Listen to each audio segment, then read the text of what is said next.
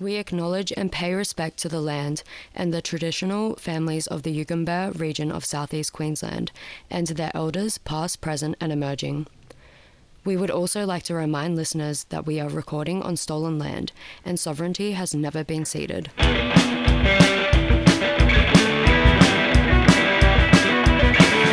Welcome to Revolting Women. This is an independent podcast brought to you by four independent women. It's time to rethink, rebel, and revolt. So, what do you think about the patriarchy? Do you want to destroy it?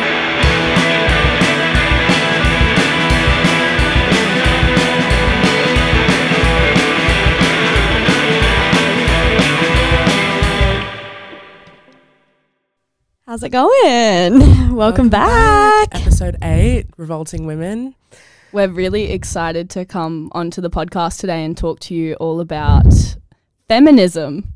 Yeah, it's more specifically girl boss feminism. But before we get started today, we are going to give a quick shout out to Homebrewed Feminism, which featured us on their first on their first episode of their new season of their podcast, where they quoted some bits from our male fragility episode, which you can go back and listen to whenever you want. And definitely recommend that episode by Homebrewed Feminism. We'll add it to our show notes so you can go over and have a listen to them as well. Um, we've just uh, finished up NAIDOC Week, which is a week where our Indigenous culture is celebrated all over Australia. But we want to just talk about and recognise the fact that NAIDOC Week is not just a week of celebration. The whole year should be celebrating First Yeah. Nations culture and and doing our best to learn as much as we can and then also educating ourselves on the privilege we have not earned to be living here in Australia. For sure. And always remembering that this land was stolen and these, these indigenous communities have been living here for 60,000 years prior to colonization. And when we have these weeks, um, it's just not enough representation for the indigenous Mm. community and it should be year round. Yeah. And there's lots of podcasts that I think some has listed. She'll um, list them in a second that you should listen to to learn more about the indigenous culture within Australia. Yeah, so uh, one that I would really recommend you to listen to is called Black Magic Woman. It's a really educational, interesting podcast. Another one called The History Listen. Another one, Speaking Out by ABC Radio. And then also the Triple J Hack has had a few um, really good segments this last week due to NAIDOC week. And it's a lot of education and things that you probably don't know about. And it's the voices of Indigenous people, which is what we need to be amplifying. Yeah, for sure. And I, I think I've said this before in a previous episode, but there has been a previous uh, an attempt by governments uh, to in the past to not tell the truth about Australians' history and what actually goes down, and that's how all these stereotypes emerge about First Nations people. And so it's really important that we do the work ourselves to educate ourselves as much as possible, but not only on their struggles, but also through of their survival and also their rich, diverse cultures because there's so many, over 250 different types of cultures around mm-hmm. Australia, mm. and to really, really appreciate it because it's so rich and amazing and so interesting too. So making sure you go listen to one of those. Definitely. I listened to the um, Black Women Magic one um, that some recommended um, with Bruce Pascoe, and it's really good at the moment. We're talking a lot about climate, and they go over a lot of the um, the fact that Indigenous cultures had a lot of different farming methods. Um, they were established farmers, but they did it in a different way, and how that can help the climate. And so, if you're into climate, if you're in, well, if you're into Climate looking change. climate change or you believe in climate change and want want to do better so that we have a good environment i think looking into those indigenous ways Mm. is really helpful as well For sure. Yeah. Um, so another thing that's actually happened in the media that has sparked a lot of controversy is women in the Olympics, and most specifically, an athlete named Caster Semenya is was disqualified for having naturally high testosterone. The IAAF suspected cheating, but she is a cisgender woman. And research has actually shown that if you do take a group of male elite athletes, all with varying testosterone levels, the one with higher levels of hormones don't necessarily perform better than those males with lower levels. Um, and it's just kind of intersected with a lot of conversation on racism um, because these women are black. Another one that has recently happened is Sha'Carri Richardson, who was suspended for testing positive for THC, so marijuana. It happened just after her mum passed away, and it's not really a drug that enhances performance. Yeah, so that's another thing that's that. popped up. and with this conversation as well, um, I don't know if many of you know this competitor Olympian Michael Phelps. His his body produces an exceptionally low amount of fatigue-inducing lactic acid when compared to those of his competitors. So if we're going to talk about different Natural things, abilities Yeah. or unfair advantages in um, swimming or racing or anything Yeah. like that. So why was this white guy Mm. like celebrated? It's very clear that, and also this also coincides with the um, swimming caps being not allowed that Mhm. are actually Mm. designed to um, like contain or to protect um, black hair or like thick. They describe it as like thick curly hair, but it's uh, Mm. more subscribing to like black women's hair and like a con- combination of all of these kind of really like um different really things, different discriminatory practices. things happening but they're all the common thread is it's happening to black women who are participating in the Olympics and in sport as well. And so I think it's good to like create that link and to understand that those these are all linked by race, es- Mm. especially. Yeah. It's been happening to black women for a long time, not being um, included within this womanhood trope or like Mm. within the woman standard that they're not women has always been been trying to be proven and just finding these little tiny things like high testosterone levels when it doesn't give her an unfair advantage is just it comes out as straight Yeah. racist and It is. You What will find so many peer-reviewed journal articles debunking that, and it's really frustrating for to have to uh, to have to teach people about this. But it's even more frustrating for this rhetoric to still be going around for actual trans women to have to debunk this when it is so easy to Google it. And I find it's mainly white cis men. Who uh, will want to debunk it and be like it's unfair? When have you cared like, about women's sports rights? is made up of unfair advantages. Like Yeah, it all is. Like it's already an unlevel playing field from the beginning. So Mm-hmm. why are we then now going into all these specific testosterone levels, which um that athlete had no idea about that until she was tested for the Olympics, like Yeah. a part of the routine check. She had no idea she had that Mhm. testosterone level, so it's not affected her life in any way.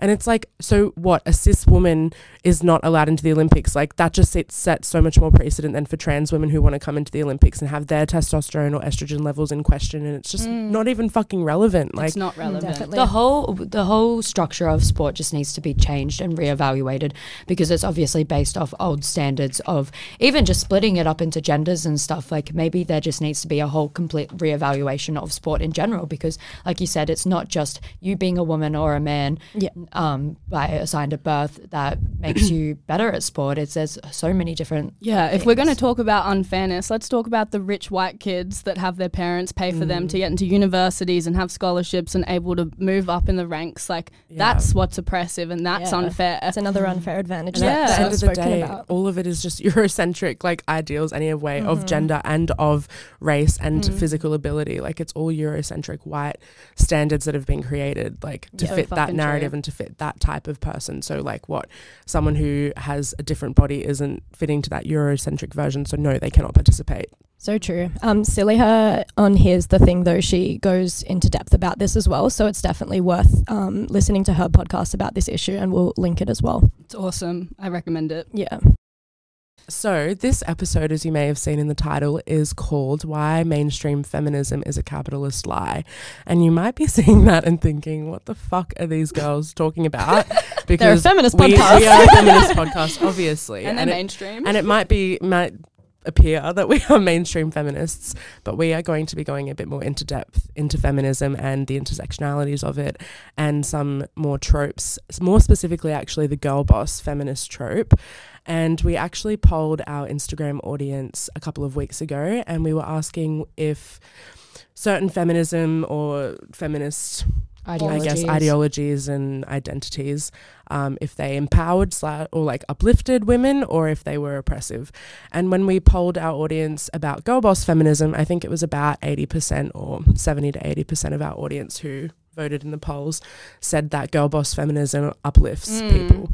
And we were, I was personally a bit shocked by it. I was a Mhm. bit too. I was Jazzy like, wasn't shocked guys?" though. Yeah. I, I wasn't really either I I yeah, because like I'm I follow a lot of discourse around that true. because I do try to debunk it a lot. That's like I'm very anti girl boss feminism, Yeah, so I true. understand that a lot of feminists find themselves in that Mm. trope. For Yeah. sure. Yeah.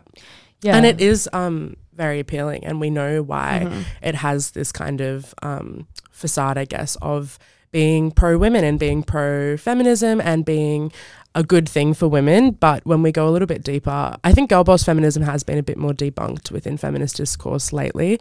But I think when we go a bit deeper into it, it um, will you'll find out that that's not true. yeah, and obviously there's no right and wrong answers when we do these polls because we Mhm. understand that people just haven't been offered that alternative discourse or understanding to why it is problematic.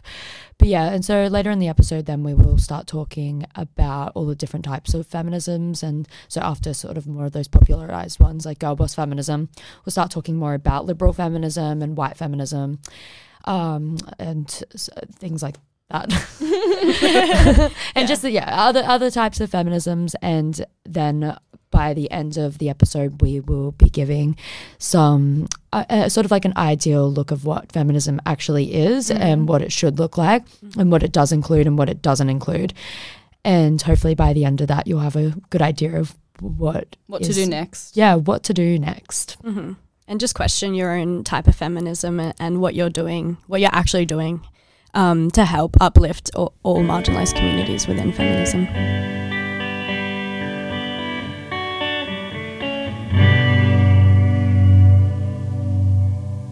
Cool. Um, so, firstly, I just wanted to go over a little bit of um, how feminism has started to be recorded and has started to become a bit more mainstream. Um, so people started recording feminism from around 1848 um, in America, when white women started demanding better rights, including the vote. Elizabeth Cady Stanton was named one of the leaders, and around this time, they also joined the abolitionist movement, which was to end slavery. However, after having black women join their cause and fight hard for them, these white women ended up feeling threatened and became one of the most anti black voters there was. The black women who stood out during this time and were fought against other real feminist people, such as Sojourner Truth, um, who met Frederick Douglass, who were both abolitionists at the time that started speaking on equal rights. Um, Sojourner Truth is mostly famous for ain't, her Ain't I a Woman speech that pointed out the discrimination and inequality black women were facing at the time. Um, and also, she was critiquing the fact that white women um, weren't speaking out on their marginalization as well at this time. Um, we do not align our feminisms with the likes of Susan Anthony and Elizabeth Stanton, but however, with the working class women and women of colour who fought so hard against the white rich men and women. Angela Davis has a very good analysis of the takeover in her book Race, Women and Class, which we reference a lot, but the work is great. We're also going to pop a clip in from Angela Davis's Revolution Today speech, where she criticizes mainstream feminism and the white feminism that was created, like I was mentioning above. Yeah, it's really interesting to learn about these perspectives because I think even for myself growing up learning about feminism, you do hear about the suffragette movements and that's such a uh, key sort of face to the feminism sure. movement and to sort of learn about how racist these causes turned is so interesting and it says a lot about I guess these historical moments and also it represents a lot of things that happen today as well. Mm. Definitely. And you can see it a lot in today's discourse surrounding feminism, which we're going to get into more with girl boss feminism. Mm. But it makes sense that go- like these different definitions of feminism pop up when mm. the history started with Yeah. those same things. And if For you're not mentioning it or questioning it or making sure that you're not aligning with that type of feminism, um, it can be easily it can just easily come up and, and not be faced or no one can question Yeah. the feminism that they're doing because they think it is that uh, the correct political movement for women's rights. Yeah, definitely. Because if you look back in history, you know, getting the um, the right to vote and all of these other things that just should be basic. Human rights. Yeah. Yeah. If you're a woman joining in, uh, especially a white woman joining in these uh, protests and stuff, and chaining yourself to whatever back in what the 1800s, you you nec- you're going to be like, oh, okay, that's cool. Like I align my values with that. I want freedom. I want rights. Yeah. But then you don't uh, necessarily understand that uh, there's also this other problematic point as well and they might not even have realized at the time that they were oppressing black women at the same time Mm. but they didn't have access to social media back then and we do now and so it's always important to be It's so Look, easy Definitely. to access those voices and to access Yeah. these actual histories now. So the excuse is like, well, and not to center yourself around feminism. So you shouldn't just Mm. be a feminist because you want rights. You should be a feminist because you want all women's Mm. all women's rights, and that's what they lost a lot in um, the early days of feminism. Is they didn't care enough about the other women or didn't see them as their allies in fighting a bigger cause. They saw them as um, their they saw them detrimental to their right to vote. So they didn't think they thought if they got rights, then their rights would be taken away. Where they didn't see who was actually controlling these rights. In a way, No, I just said no, rights so many times, but and that exists so much in feminism now, like that would, we're going to talk about. But even when we look at like trans exclusionary radical feminists, like they still call themselves feminists and they Mm. fundamentally believe that they follow a feminist ideology. But it isn't to us as feminists because we include trans women and trans people within our feminism. And when there's people who are saying that, and that's exactly what they do too, they say Yep. that trans women are taking away quote unquote real women's rights when that's not true at all. Like trans rights are feminist issues. Like yeah. and it's important to know how this will always transfuse with social movements. There will always be people within the social movement or subgroups that do oppress other people and intentionally will do so as well. Definitely. And perhaps let me move on to say that, um, you know, the mainstream feminist movement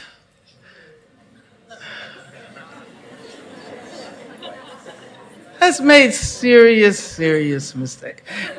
You know, I often point out that when, when I wrote my, um, when I wrote a book that was published in 1981 called Women, Race, and Class, uh, everybody started referring to me as a feminist. And my response was, I'm not a feminist.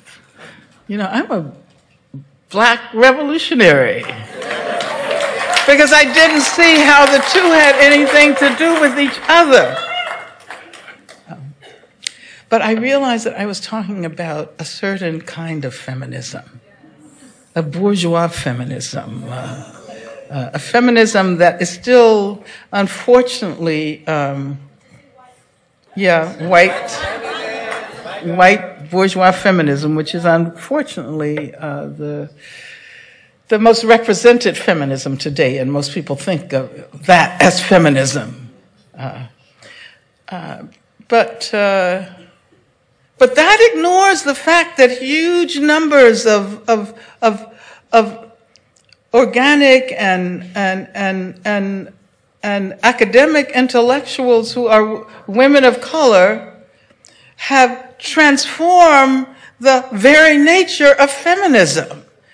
And the hallmark of feminism today is what we call intersectionality, a recognition of the and not only not only the interrelating um, uh, character of identities, but as I frequently say, I think intersectionality is is most helpful when we think about the intersectionality of social justice struggles. Uh, uh, the mistake made by mainstream feminism and its continued reliance on categorical representations of women. As soon as one assumes that, that women can be categorically represented, it means that there is some clandestine racialization happening there, right? And you hear the term glass ceiling feminism. I don't know whether you have that here. Glass ceiling feminism. Um, this is what uh, Hillary Clinton um, represented. But, but glass ceiling feminism is represented, it's grounded from the very outset in hierarchies. I mean, how else does that metaphor work? Those who are already high enough to reach the ceiling are probably white, and then if they're not white, they are already affluent because they're at the top. All they have to do is push through the ceiling. And as long as I have identified as a feminist, it has been clear to me that any feminism that privileges those who already have privilege is bound to be irrelevant to poor women, working class women, women of color, trans women, trans women of color.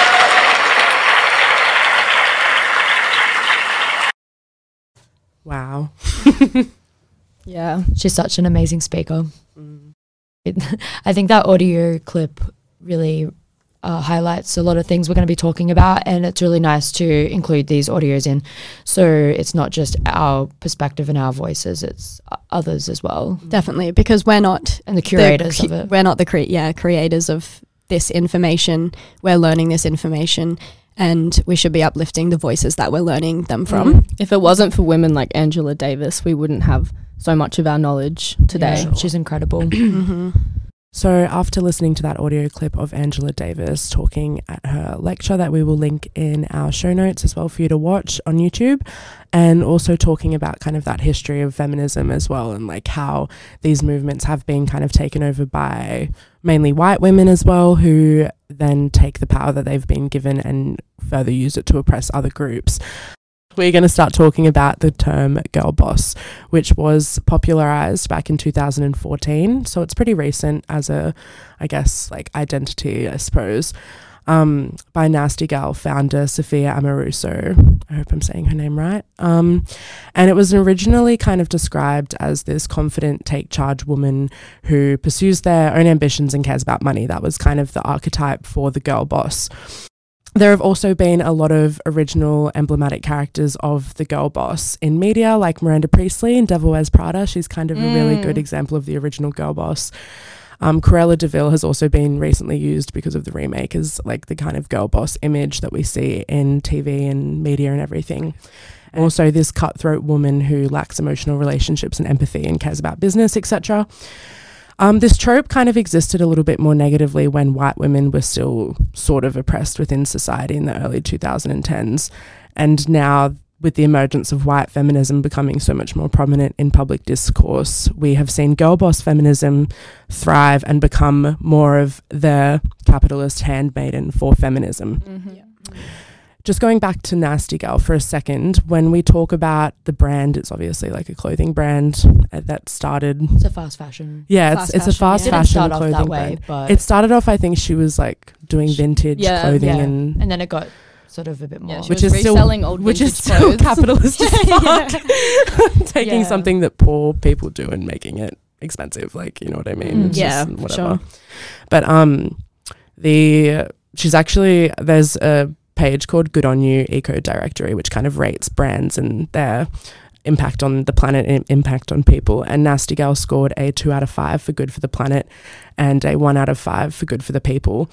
Um, it publishes zero or very limited information about its supplier policies and audits. It doesn't disclose any information about forced labour, gender equality, freedom of association. There is no evidence that it ensures payment of a living wage in its supply chain, and it does not clo- disclose any policies or safeguards to protect suppliers and workers in its chain from the impacts of COVID 19. So it just goes to show that that is a business that has kind of become what it is and was founded on this idea of an empowering woman who uplifts people and then in its complete supply chain from creation of product to receiving by the consumer it is obviously oppressing and what's the word? exploiting exploiting yeah, Yeah. exploiting other people because women obviously women are more inclined to be in those textile works that happen mm, too Yeah, so it is very much contributing as well to gender pay gaps and everything like that Yeah, and it's interesting because what I've taken away from this girl boss feminism thing is it's trying to fill in a white man's shoes as Yeah. well instead of uplifting and creating a whole when we talk about like abolishing systems and structures and stuff this is like a direct example of that is if you're a woman in power you're not trying to be an oppressive white man you're establishing a new system that uplifts other women. And so, if you become successful within a, a corporation or a business, you should then be funding a black woman to start up her own business or paying all the women um, uh, uh, more than min- minimum wage and good super and all of these things to end these things that exploit other women as well, not just sure. being this tyrant boss that um, for sure I that do discriminates and think stuff. that that can be problematic as well, though, because it's still upholding like the capitalistic approaches of like Sure. maybe doing things to the books and making sure that they do get you know minimum wage or whatever they can mm. get away with and like people just become so complacent in those positions of power and they don't actually really use their power for so much more and i think when we talk about girl boss feminism the point of it is white women need to take a step back we need to give away our privileges and drop them. How do you see that happening though, from that standpoint? Because I, when I um heard about that, I just heard it. I think in a podcast episode where they were explaining it to me of how Yeah. like it could look, and I sometimes struggle to see like how people can, s- how people can sort of I guess step back. So the way I see it is that under our system, Mm. there's always going to be this cutthroat. There's always going to be Mm. this um, profit making. So there's not enough room in our society at this stage for a white woman to get into power and then be able to uplift enough women for the world to be uplifted. Because the power structure We depends don't- on oppression. we don't Mm. make our clothes here. So how are you, as a CEO of a company, going to enforce Mm. um, uh, these legislations overseas in the garment factories where the conditions are terrible, where you have um, no control over that?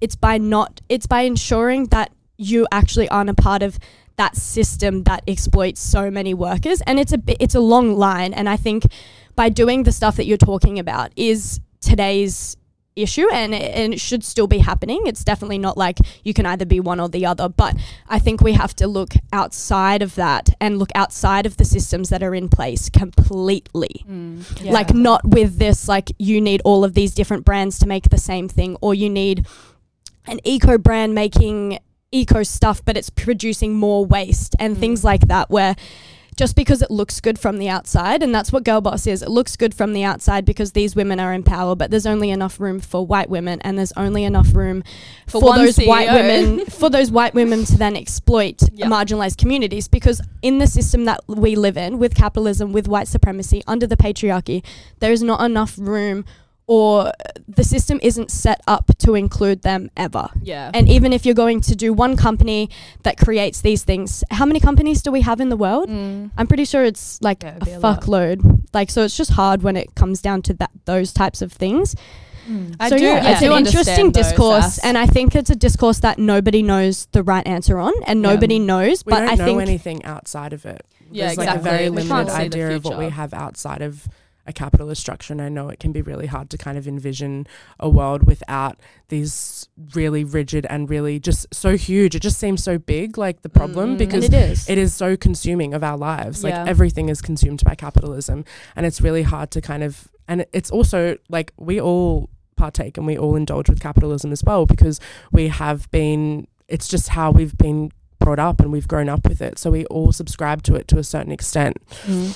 Yeah, and with what you were saying before, Sass, as well, like, I think that it can be a bit dangerous if a white woman is just like deciding to be this amazing person where she's not going to be exploiting her workers and paying more and like making sure that she's funding a black woman because it kind of comes off as like white savior tokenistic in certain ways under capitalism because she like I don't really know. I'm just kind of like forming an idea about it, but hmm. I just don't think that like Yeah, no. under and this is what it's all about: is forming ideas. on- and because on of the white supremacy, racism is always going to permeate capitalism and workplaces and our Yeah. society and culture. And I think that just because, like, I know that it's amazing if white women can start doing that, but not all white women are anti-racist, not or like aware of racism or aware of their stereotypes and microaggressions. So it's like there's just so much more work to do before that. There's so many fucking structures we need to shut down before that's like Even possible. yeah. I still sort of just come back to that sort of question of if you, so for example, you saying then that white women who do get into positions of power or are offered positions of power, if they don't take that position, what does that mean? Like, I you're just supposed don't think that's do the right. I don't think that's the discourse that we're discussing in a way, because No, back to say, for example, like say a small business well, like woman is. we're just not off a really looking at, like at that type of thing. sorry. We're looking at like fast fashion Yeah. and No, that's Nasty a- Girl is uh, like a worldwide huge Yeah. corporation. So Yeah. instead of like becoming a CEO I and stuff, like mean. investing in indigenous made brands and like things that Yeah, okay, are I like see. produced and created by marginalized yeah. groups. and So I totally get where you're coming just- from. Yeah, because I think yeah, there's obviously different types of corporations and Yeah. businesses and Yeah, things like For that. sure, and- I understand. But yeah, in the fast And I think fashion like industry, what that's just you're obviously talking about definitely like smaller businesses that are run Mm. this should smaller be the bare because that's minimum. how they're Yeah. that's how they're getting by in this society that we live in now and i think it's so good when women can go out and create these fast fashion or not no, no that was wrong when they can go out and just create a small little business so they can uh, live. Live. within society and, and have yeah, money sure. and Yeah. things like that but it comes back to we should also be uplifting indigenous groups within that and a lot of others but yeah uh, over a white man you know yeah. yeah, no, that makes more, a lot more sense. I think I've thought about it more in a broad sense overall, but yeah, definitely when It's it just comes kind of I see it as the pyramid. Like it's all still under like white male supremacy. So Mhm. it just is so hard to like understand and uh, like see how it can be liberating for anyone under it Mm. because at the end of the day white women are still being oppressed in patriarchy as well like it's still all oppressive systems Saying all of that, there is still a huge portion of women who love to coin the girl boss term and love to subscribe to that term as well. Mainly influencers in the beauty and fashion sectors Mhm. love to coin that term and it's used a lot for personal branding as well. And we'll go in a bit more with identity politics and everything a little bit later in the episode. Um, another thing that kind of is a bit positive about girl boss feminism probably one of probably one of the only things is that it kind of adheres to the femininity that is often seen as frivolous by patriarchy. So it kind of was sold as this idea of women taking back that power and taking back that infantilization that has been put onto them by the patriarchy. I I'm don't, gonna say. that's interesting. But at the same time, like femininity is a construct made. yeah, it's know, reinforcing so it's, gender like, roles not a good still. thing, like for it's sure. still reinforcing. that Yeah, and like binary. femininity once again excludes a lot of marginalized groups within it that are women because femininity is like this white idea. for sure. So one hundred percent. But that's just like I was more so just saying that's just the reasoning that a lot of this girl boss feminism is kind of seen to a general consensus of other white women as a positive thing because Yeah. it's reclaiming those terms. But unfortunately, that's kind of where it ends with girl boss feminism in regards to women's rights, I guess, if you Mm. could even call it that. yeah, especially even um, the fact that a lot of it is actually just exploited by capitalism anyway, because yeah you know it's just these shirts made in Target or Yeah. the W, and it just says "I'm a feminist" or "Girl Yeah. boss" Or or, girl boss, whatever. yeah And where are those systems? Who's making the shirts? exactly yeah. who the fuck is making them? Where are they getting made? And Yeah. then How much are they getting paid? exactly, Yeah. Is it a feminist shirt if the garment worker got paid 60 cents to make it and the They're company's profiting bucks. off? Yeah. yeah, exactly. It's not feminist at all. So to end on just like the nasty gal stuff in the beginning, I guess, of the girl boss term, um, there was an al- article made by the Atlantic that was published, I think, a couple of years ago, and it was titled "The Girl Boss Has Left the Building." And this is just a quote that I found from it that I found really interesting and kind of summed up this whole concept really well. So the reality of girl bossing, however, was always a little bit messier. Amoruso's career at Nasty Gal was dogged by constant turnover, accusations of discrimination, and abusive management, and the company's eventual bankruptcy. The company denied the allegations when they were made. Over time, accusations of sinister labour practices among prominent businesswomen who fit the girl boss template became more common. The confident, hard-working, camera-ready young woman of a publicist's dreams apparently had an evil twin, a woman pedigreed and usually white who was not only as accomplished as her male counterparts, but just as cruel and demanding too.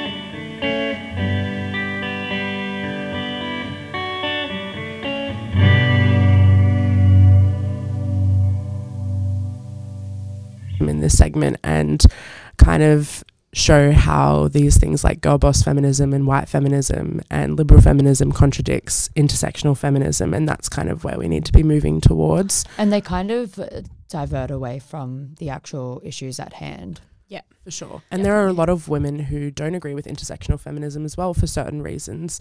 And they have like people like ruby hamad actually that we quote a lot and we have included in a lot of our research she says that we need something else beyond intersectional feminism so it's good to keep in mind that when we talk about these approaches that there are so many different Mm. types And they're and- always evolving. and they're always evolving and our Yeah. feminism should always be evolving like i'm not the same feminist that i was when i was 15 years old or when i was 16 years old or Mm. literally a year ago or a few months ago like we're constantly learning things and that's kind of the point of feminism i think to be evolving and just keep learning really That could be For a sure. book title.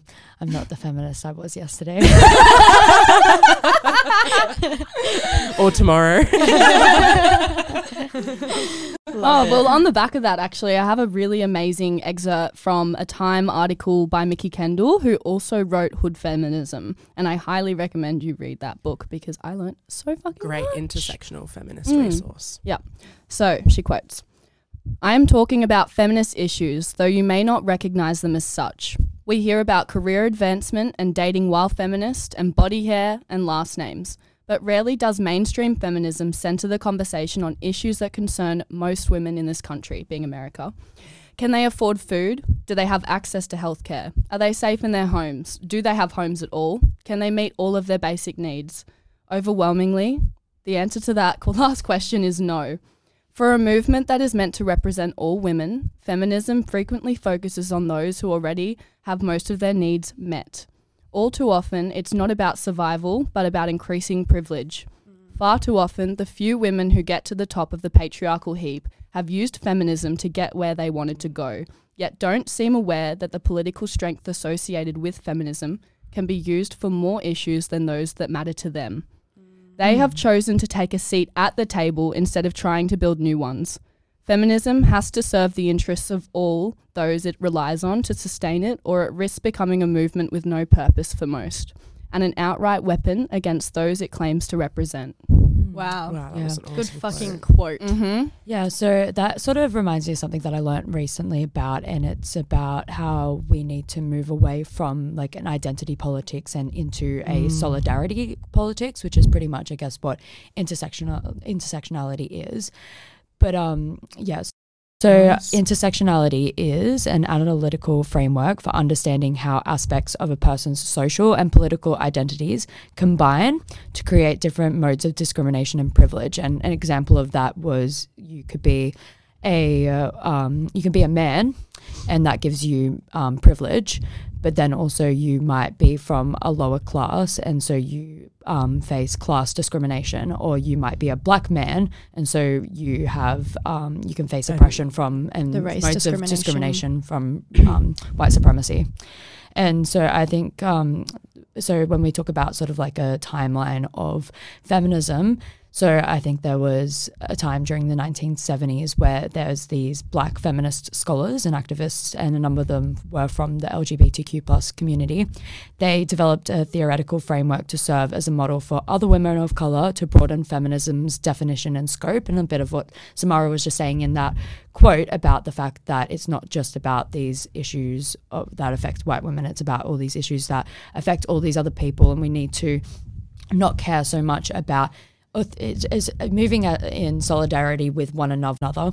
So issues such as food security is a feminist issue, and it might not just affect you and your identity as a white woman to not have food security or be affected by gun violence or female genital mutilation hmm. in a different country. It's about seeing that and moving with solidarity with one another for fight for those issues. Definitely. That's really Sure. good. Because you really it's like that up well. Yeah, because it's like we have food and we don't have uh like such in like food insecurity. Um, Mm. but there's other parts of the world or there's other people actually our next door neighbors could feel this and we don't For sure. see that or we don't push for that because we've got it. So then Mm. you go and push something for yourself that's beyond that, but we haven't actually secured that for everyone, Mm. And which is really important. And And once we have secured that for everyone, that is the ultimate goal. Yeah, these are all feminist issues. Like this is something we want to reiterate as well as like gun violence is a feminist issue. Like male prison incarceration rates, they are feminist issues. Mhm.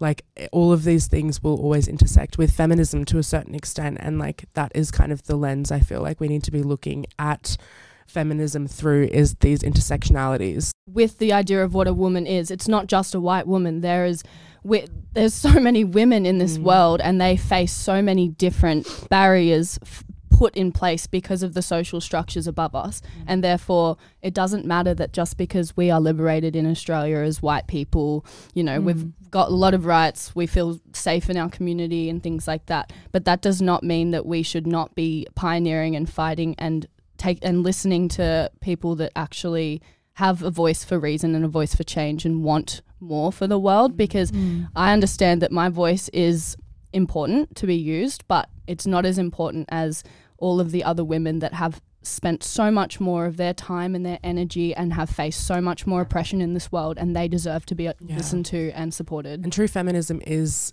collective voice. Like it's Mhm. not just one individual leading the cause. And this is like a problem that we've actually seen in our like in the past twelve months with so many like quote unquote feminists within um like social media and stuff and seeing how like not one person can't be uh, one person cannot be the leader of this movement or the face of this movement because there is always going to be flaws within people's feminism depending on their intersect intersectionalities and their experiences as well even um Florence Given and Who's the the author of? who's the author of Don't- Women Don't Owe You Pretty, which is a book that was published. I think it was published last, Last year, year. or the year before. Not too sure. Um, but yeah, she completely plagiarized Chidera Eggerue, I believe is how I pronounce her name. Um, book which was published a couple of years earlier. Read it. Yeah, read it. It's, It's a a great good book. book. Hey, Ruby jumping in. Um, we got a few of the details wrong in this segment as we were going purely off memory. We didn't have any notes and this wasn't planned that we were going to talk about it. But um, Florence Given published her book, Women Don't Owe You Pretty, in June 2020. And Chidera Eggerue published What a Time to Be Alone in July 2018 and How to Get Over a Boy in February of 2020. So both of Chidera's books were published before Florence's book in 2020. And we will be linking Chidera's Instagram, the Slumflower, in the show notes if you wanted to go over and follow her. And it came out kind of, and Chidera spoke out last year on her Instagram at the Slumflower talking about how Florence had pretty much plagiarized her whole book and they were friends and they'd had conversations and um, Chidera was able to provide screenshots and evidence showing that they'd communicated about it and that Florence was aware that Chidera felt uncomfortable about the really big similarities between their books and Florence just went away and published it anyways.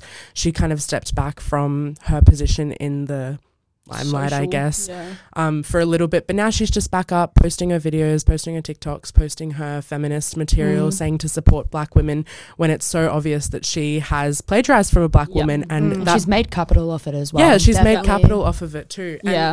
and Slumflower still actively posts every single fucking day things Talking and about it, information and she's trying to talk about it and amplify her voice and give her truth out there and people have just been shutting her down sure. over the past and year. And even other black women as well. Yeah. There's some um, Yeah, for sure. big, huge name black activists who have st- um, stood with uh, Florence Yeah. during this time, and you can see that they had capital to lose themselves. Exactly. Um, from brand deals, all of Mhm. those kind of things, and so they didn't actually do the right thing and Mm. call it out for what it is. Like yeah, all that needed to happen in that situation for was everyone to recognize for what it was, and that never. Happened. well. Mm. Having these people not stand up and um, fight collectively with Yeah. the Slumflower. Just So if you have women don't own you pretty, chuck it in the fucking bin. Yeah, go honestly. online and order What a Time to Be Alone and How to Get Over a Boy. Yeah. Chidera's two books. So go and order those. Mm, and follow reads. her and Yeah, keep up to date with it. support her because she's actually faced a lot of shit and discrimination in the past year because of this and it really upsets me when I see people following Yeah. Florence still and like, Like in her book she talks so much about how we need to liberate black women and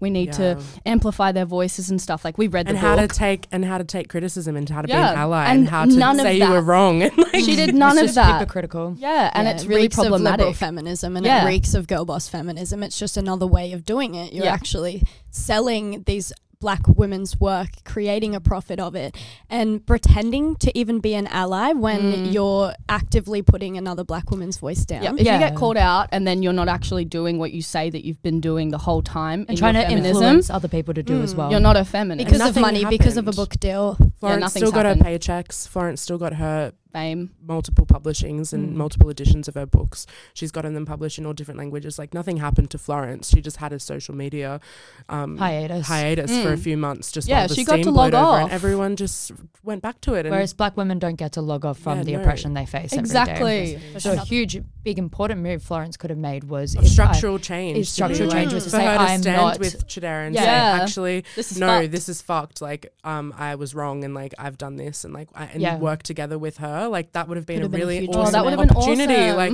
It was for her to such do an that, but she opportunity didn't. right in front of her, and she Yeah. didn't take it And Because so- she didn't need to, because she still had her money. She She, didn't have still anything had to She got white yeah, privilege, She got didn't pretty lose anything by privilege. doing that. Because sometimes a lot of the liberal feminists and mainstream feminists don't want to give up the privilege they have to ensure that other people have privilege. Mm. In ways of things, you're going to have to give up privilege to ensure everyone Sure. does. But Yeah. it's not Mm. privileges like food and shelter, it's privileges of extra money or the savings or that new fancy car or that new fancy outfit. Those are things that you may have to give up by helping out um, the marginalized communities that people say they want to. For sure. It was just such a good example of something right that you could do, Yeah. and uh, she just fucking Fucked it up. fucked it up. Fuck Florence. it Florence just Given. proved it just proved all of the points. Honestly, fuck her because she proved everyone right. Yeah. Like she like I when I read the book, I was like, this is awesome. Like she really is like forward thinking in the way but like at the end of the day, all of the information that she has gotten is not hers. But yeah, if you're still confused, I guess, about like what intersectionality is, Samara and I both watched this. It was called The Brazen Hussies. Back, it was just this documentary, and it was a lot about Australian, um, the history of Australian feminism, and it really, it was really interesting because these white um, feminists were um, fighting for, you know, really important issues, just all of these laws that were fucked towards women. And then they tried to get all of these Indigenous activists on board, especially women. They were like, we can liberate you from male privilege, like join us. I mean, sorry, male oppression. And these Indigenous women were like, we are still, our black men are still our allies and they're these people we have to we share an oppression with them with white supremacy and i think that's really interesting and It is. um so i guess like the way you can sort of explain it is the fact that white women are affected by like misogyny and sexism under patriarchy and stuff and a lot of violence and especially within the home and that's probably the number one example you can give. And black men are affected by violence but mainly in public so by the police and other institutions. But then black women they face both of these oppressions. Definitely. Yeah, I have a awesome um, scholarly journal article by digi- an Indigenous woman who also is an educator and a professor. And she writes, I quote, Historically, Aboriginal women in Australia have generally found little comfort or support from non Indigenous women, who historically have been involved in the marginalisation of Aboriginal women and in the denial of their human, civil, political, legal, and sexual rights. Furthermore, non Indigenous women have been participants in the removal and dispossession of Indigenous women from the traditional lands on which their relationships could be maintained and their responsibilities carried out. Being part of the colonisation process has also meant that non Indigenous women have benefited, profited from the past, and continued marginalisation and oppression of Indigenous women. This also explains why, despite the growing struggle for women's rights and the momentum of the women's movement in Australia, the societal and economic positioning of Indigenous women has remained stagnant for many years and continues to be an everyday struggle within feminism. That's awesome. really it's awesome hearing a quote um, uh, related to Australia in that Yeah. way as well, because Yeah, a for lot of our um, scholars that we read are from American. America. Mhm. And you do see the similarity of the intersectionalities between the indigenous communities in America and also the black people in America. And then when you all built on relate it here, colonisation. yeah, Mm. so much of it comes down to that colonization. Yeah, for sure. And it's really interesting when I watch this documentary, they actually have this historical footage of these two groups talking and you can just see there's just these white feminists they they get it but then they're also just so far away from really understanding that Mm. intersection of race and gender I think it, it's just so problematic because racism is such a strong, powerful force in our society and it's used as a tool, as a method of violence, as a way to just to fucking- alienate, yeah, to alienate, to get more privileges. And white women have not realized that just because. Sorry. It's like feminism and capitalism has like allowed, and especially in this like post uh, modern world, where we can now see like the divide growing heaps between different types of women and it's almost like this capitalist like has just controlled this and created it to become so much bigger as well than what I don't even know where I was going with that. No. I really lost my Yeah, no, that makes a lot of sense. It's as if like capitalism is continuing to perpetuate the uh, racism that Yeah. well well due to colonization the I don't know. Yeah, No, it's so like hard it- to it's like but I totally get it's you. It's like capitalism has like taken this new form of feminism that women are so grasped onto as well and like the everyday woman like i feel like and or like i don't know what you would like what the, what is the everyday woman at all like we can't even classify that but i guess like the average white australian cis woman walking down the street would identify with fo- feminism and would probably be okay to say so like in their in this Mm. context as well and i feel like part of that is because capitalism and this structure that we're living under has sold it so much to us and Mhm. sold it so much to the everyday woman of just like you know feminism rah rah rah rah like and it's just such a throwaway term these days as well like i don't know i just feel Yeah, like so they can commodify it. Yeah, yeah, exactly. I completely commodified and sold back to us in a completely different way from what it was originally meant to be and Yeah. meant to do Yeah, from an article from the conversation um, named For Indigenous Women, the Me Too movement is a deeper fight against racism, power, and oppression. Um, it says that feminism is incompatible with capitalism because earning a lot of money won't eradicate these inequalities. equalities. It Mm. will exacerbate them as people around the world will continue to live in incredible impoverishment and harsh conditions. So when we do talk about feminism, capitalism can't be part of Yeah. it, like at all. Mhm. Uh, like it, it of course is because it's there, but it can't be part of it in the way where we practice it and live through it and learn from it. And it can't be the ideal way of going when Yeah. we think about like what to do next or what's going to happen next. It can't Yeah. be within that framework. exactly.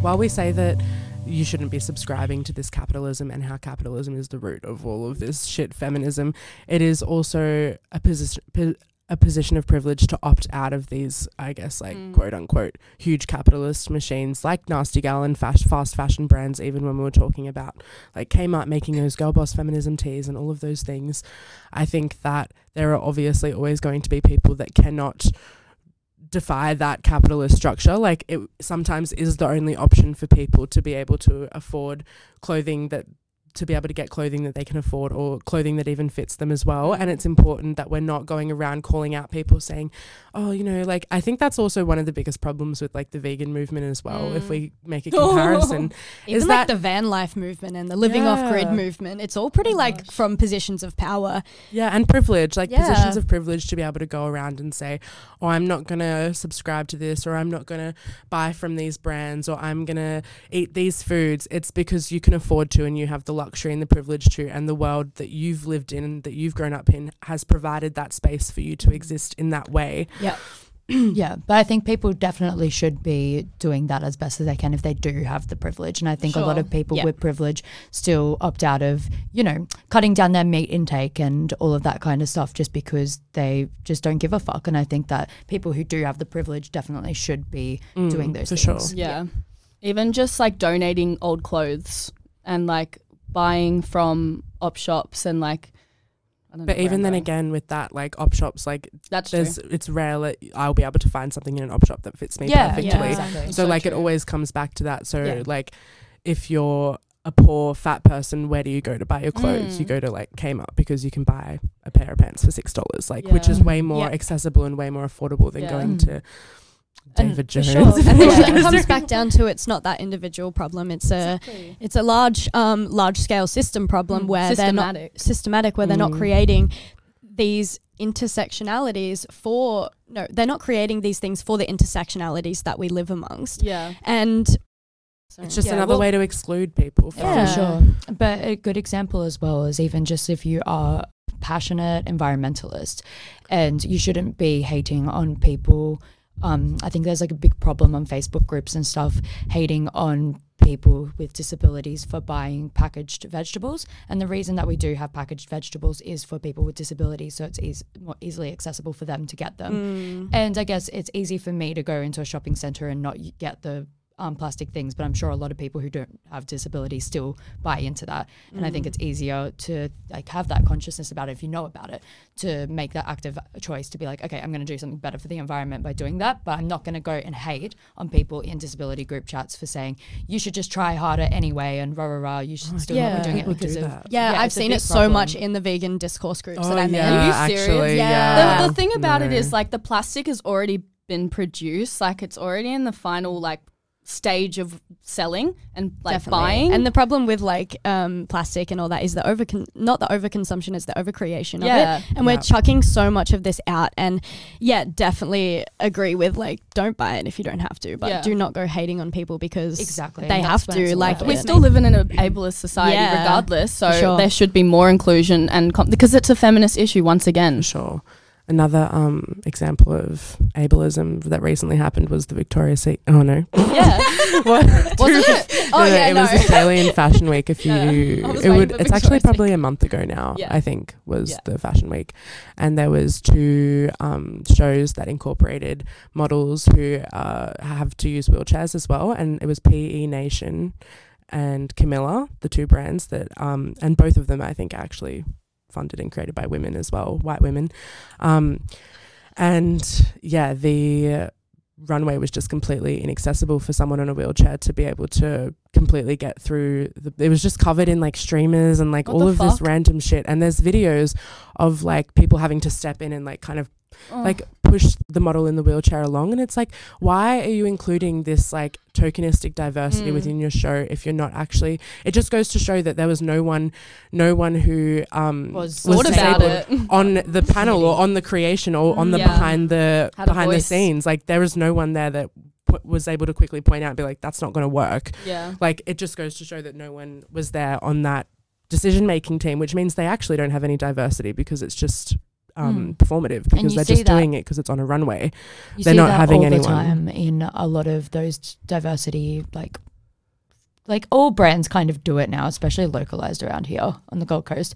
They will do all of these, you know, diversity shoots, especially with like women of color and stuff. Mm. But you know, you really question how many women of Yeah. color are actually How on the are they getting boards? paid? Yeah. How much? Yeah, I think a big thing for um, non-Indigenous Australians to do, and when we're talking about like feminism as well, is to learn about the culture and learn about the history Yeah. and learn about the truth of what has actually happened on this land and the colonial constructs that have come after it. And um, when we talk about this stuff as well, it means that we need to talk about politics in our conversations because the government fucking runs our country and they make a lot of our like decisions for us. And so it's so easy for us to say, oh, I'm not interested, like I'm not gonna care, like I don't care who I vote for, but it actually really matters like a lot mm. with who we vote for and what we learn and how we can actually see the problems that the like the, the Liberal National Party is doing and the mm. things that they are doing in the past couple of years and specifically in the past six months has just been fucked. And it's not getting better. It's just kind of like getting Definitely. worse. Having that discourse around it For and sure. ensuring that every day, like in your life, you're uplifting Indigenous voices within Australia and you're also implementing some practices that they do and like making sure that, um, I don't know, just everything that you do, you're like not questioning, but you're always just thinking about it from a different No, for perspective. sure. Question yeah. it. Like I agree completely with that. Like even when we look at our Instagram feeds, like and you're being sold a certain product or there's some sort of campaign or some sort of like endorsement and just like sit back and think like what is this trying to sell me right now? Like what am I Mm. trying what are they trying to sell me? What are they trying to teach me? What ideology do they want me to subscribe to with this? Mm. and like actually think a little bit deeper into what these sing- symbols and what these messages and what these images and what these brands and content creators are putting out there and like is this actually a positive thing or is it contributing to this Mm. capitalist patriarchal Yeah. white supremacist structure Yeah. And if you're a white woman like myself, I think that it's just like such a big responsibility to read books that are by black women and peop women of color because their voices are so impactful and insightful and they have so much fucking knowledge and I learned so much from it and I think that um It's just as a white person like it's so important that we are aware of white supremacy and actually aware of our microaggressions and people that are around us that are racist and things that are incorrect or myths or just like wrong because Mm. race is a social construct just as the gender binary is just as patriarchy is but it's so real and with feminism as white people i think it's so important to make sure that we don't align with white feminism and girl boss feminism. So by doing so it's not it's oppressing people. Yeah. yeah. And that's just something we want to avoid obviously at all costs. For sure. And there's so much discourse from um, black and indigenous women out there, and we don't have to keep asking them to help us out. Yeah. They've they've done their work. That we or to now teach us. yeah, stop asking them to teach us because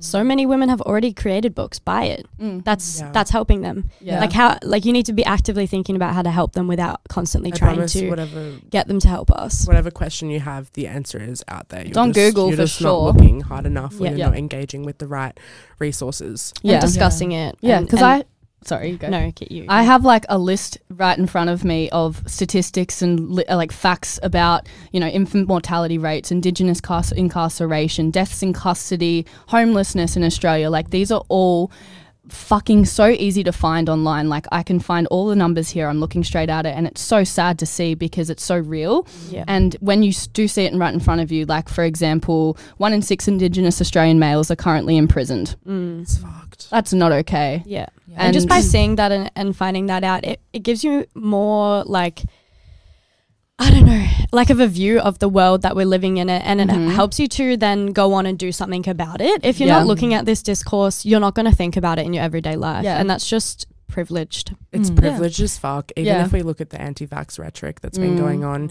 and anti-masks and Don't get us in that. anti-COVID and anti-government restrictions, like it's a very complicated and heated issue. But at the end of the day, if you are choosing to not get vaccinated, that is a fucking privilege, and Mm. like that is you should and be the that people. should be the starting point of your thoughts and your opinions and your, you know, evaluation for yourself on that stuff. Yeah. These are the sorts of things that are super important for us to talk about. And like with the anti vax rhetoric, I don't know why you're fucking wasting so much time trying to find false information and talking about it as though like your human rights are being taken away. It just mm-hmm. doesn't make sense to me because science is science yeah. and it's been researched thoroughly. Yeah.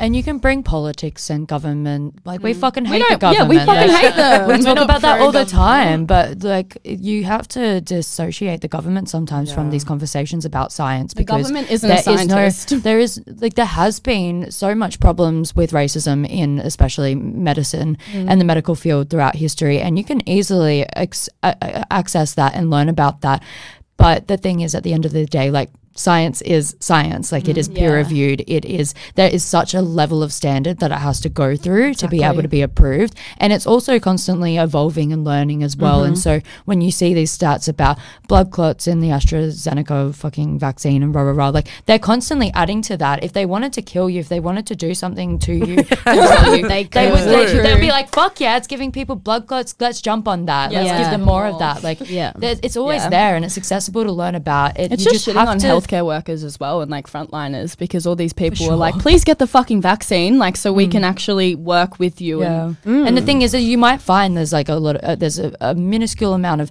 doctors and healthcare workers that will come out with videos on Facebook or somewhere TikTok. else and being like, oh, like I rah, rah, rah, don't get the vaccine because of this. But you just have to look at what do the majority of scientists say, what do the majority of healthcare workers think about this, and that is what you believe. And And, the pe- how much vaccines have helped throughout the years as well. Mhm. You have So to look back at that history, um, and there's so so many in- infographics and uh, information out there, like articles about how vaccines have helped um, ensure that we've gotten here. Mm. Yeah. and the death rate for COVID is pretty bad when you compare it to the active cases or the COVID cases that have occurred. And one death is still fucking wrong and problematic. And that's why it's so troubling when people are anti vax because just because it's not in front of us in our privileged little Gold Coast, Northern New South Yeah. Wales bubble, like doesn't mean that it's not happening and that uh, the rest of the world is suffering Yeah. and they really are as well like just get the vaccine and move on with your And you life see how quickly COVID spreads as well with the Mm. Sydney outbreak now happening. Yeah. Like if Australia had fastened like with their uh, vaccinations and they'd vaccinated the population like they should have, like other countries, um, we wouldn't be seeing these Yeah. outbreaks and there wouldn't be lockdowns and people wouldn't be losing their Exactly. jobs. And it's Mm. Yeah. marginalized communities that are Yeah. affected by this because they are the frontline workers. Mm. They are the ones working these retail jobs that have to remain open. These are the ones that can't work from home. They can't go to the Yep. sanctity of their home office on their fucking computer and Mm. work there. Like it's not sure. real life for And so many people. These a lot of the people spreading a lot of anti-vax rhetoric at the moment are life and well-being coaches, mainly white women.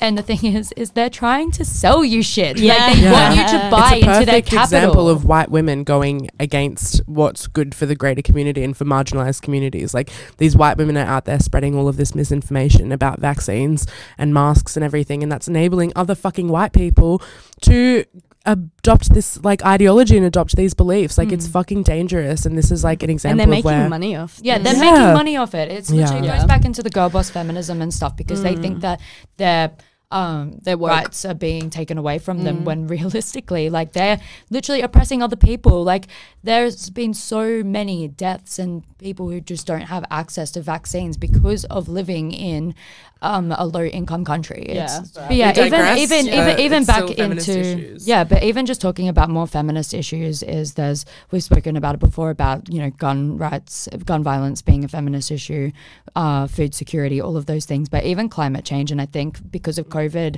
the sort of climate change activism has died down a lot, and Mm. whereas it was on fire before. And everyone was really into it and learning a lot about it and being really passionate about it. And I think that's really died down in the past year and a half Yeah. but that is it's really important to care about that because it is a huge feminist issue in Africa. Women make up seventy percent of the farmers there, and uh, with and they're reaping the co- consequences of climate change right now. There's been such a huge increase in droughts and floods, and that affects them purely, like directly, and it's happening Yeah. now. Even though Africa, all the African countries are the lowest. Um, um, uh, CO2 emitters in the world, they are still They're the ones feeling the wrath, And which is just uh, awful. it's and it's just just so horrible if you look into the statistics and just even the personal cases of what these women are going through, having to walk longer distances to um, collect water, which takes time out of their. If you want to talk about the gender pay gap, that's a huge one. They have to walk so much further to go collect water and are being paid the most minuscule amount because of just working on these farms. And so men usually will go away overseas to work to make money or whatever, or even just leave. And so women have to do all of this unpaid work and all of this um, extra actual work as well, but being paid less, and they're not don't have the same access to being um, politicians and stuff. They're held back from that for the, all the political decision making, and then even just the violence they take collecting the water, and so they have to walk because they have to walk further. They end up being faced. Uh, they, all this violence is perpetrated against them as They're well. more sexual susceptible to this and- violence for sure.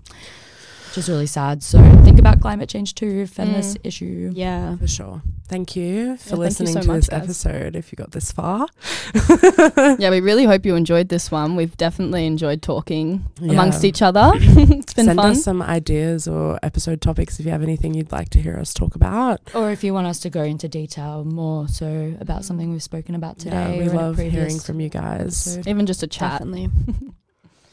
All right. Well, right. have a great week. We'll see you next time. Bye. Bye. Bye. Bye.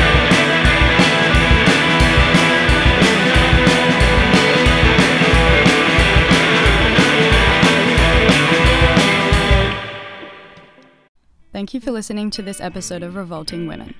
We hope you were able to learn at least one new thing from us today. Please subscribe to us on Spotify and Apple Podcasts and leave us a review as it helps more people find us. You can follow us on Instagram at Revolting Women Podcast or click the link in our show notes. You will be able to find the sources we referred to in this episode today. If you have any feedback, questions, episode topics, want to open up a discussion, or come onto the podcast, we would love to hear from you. We would like to take this moment to also state that we are not the creators nor pioneers of this information, and our aim is to build upon the pre existing teachings that have informed us. We say thank you to the Black and Indigenous women of colour, LGBTQIA communities, activists, and trailblazing feminists that have fought so we could thrive. If this episode has brought up any triggering feelings, please know that our DMs are open to you. You can contact mental health services such as Headspace, which is a free Australian youth based service at 1800 650 890 or Lifeline at 131 114. Remove the stigma and reach out. See you next episode! What's wrong with that?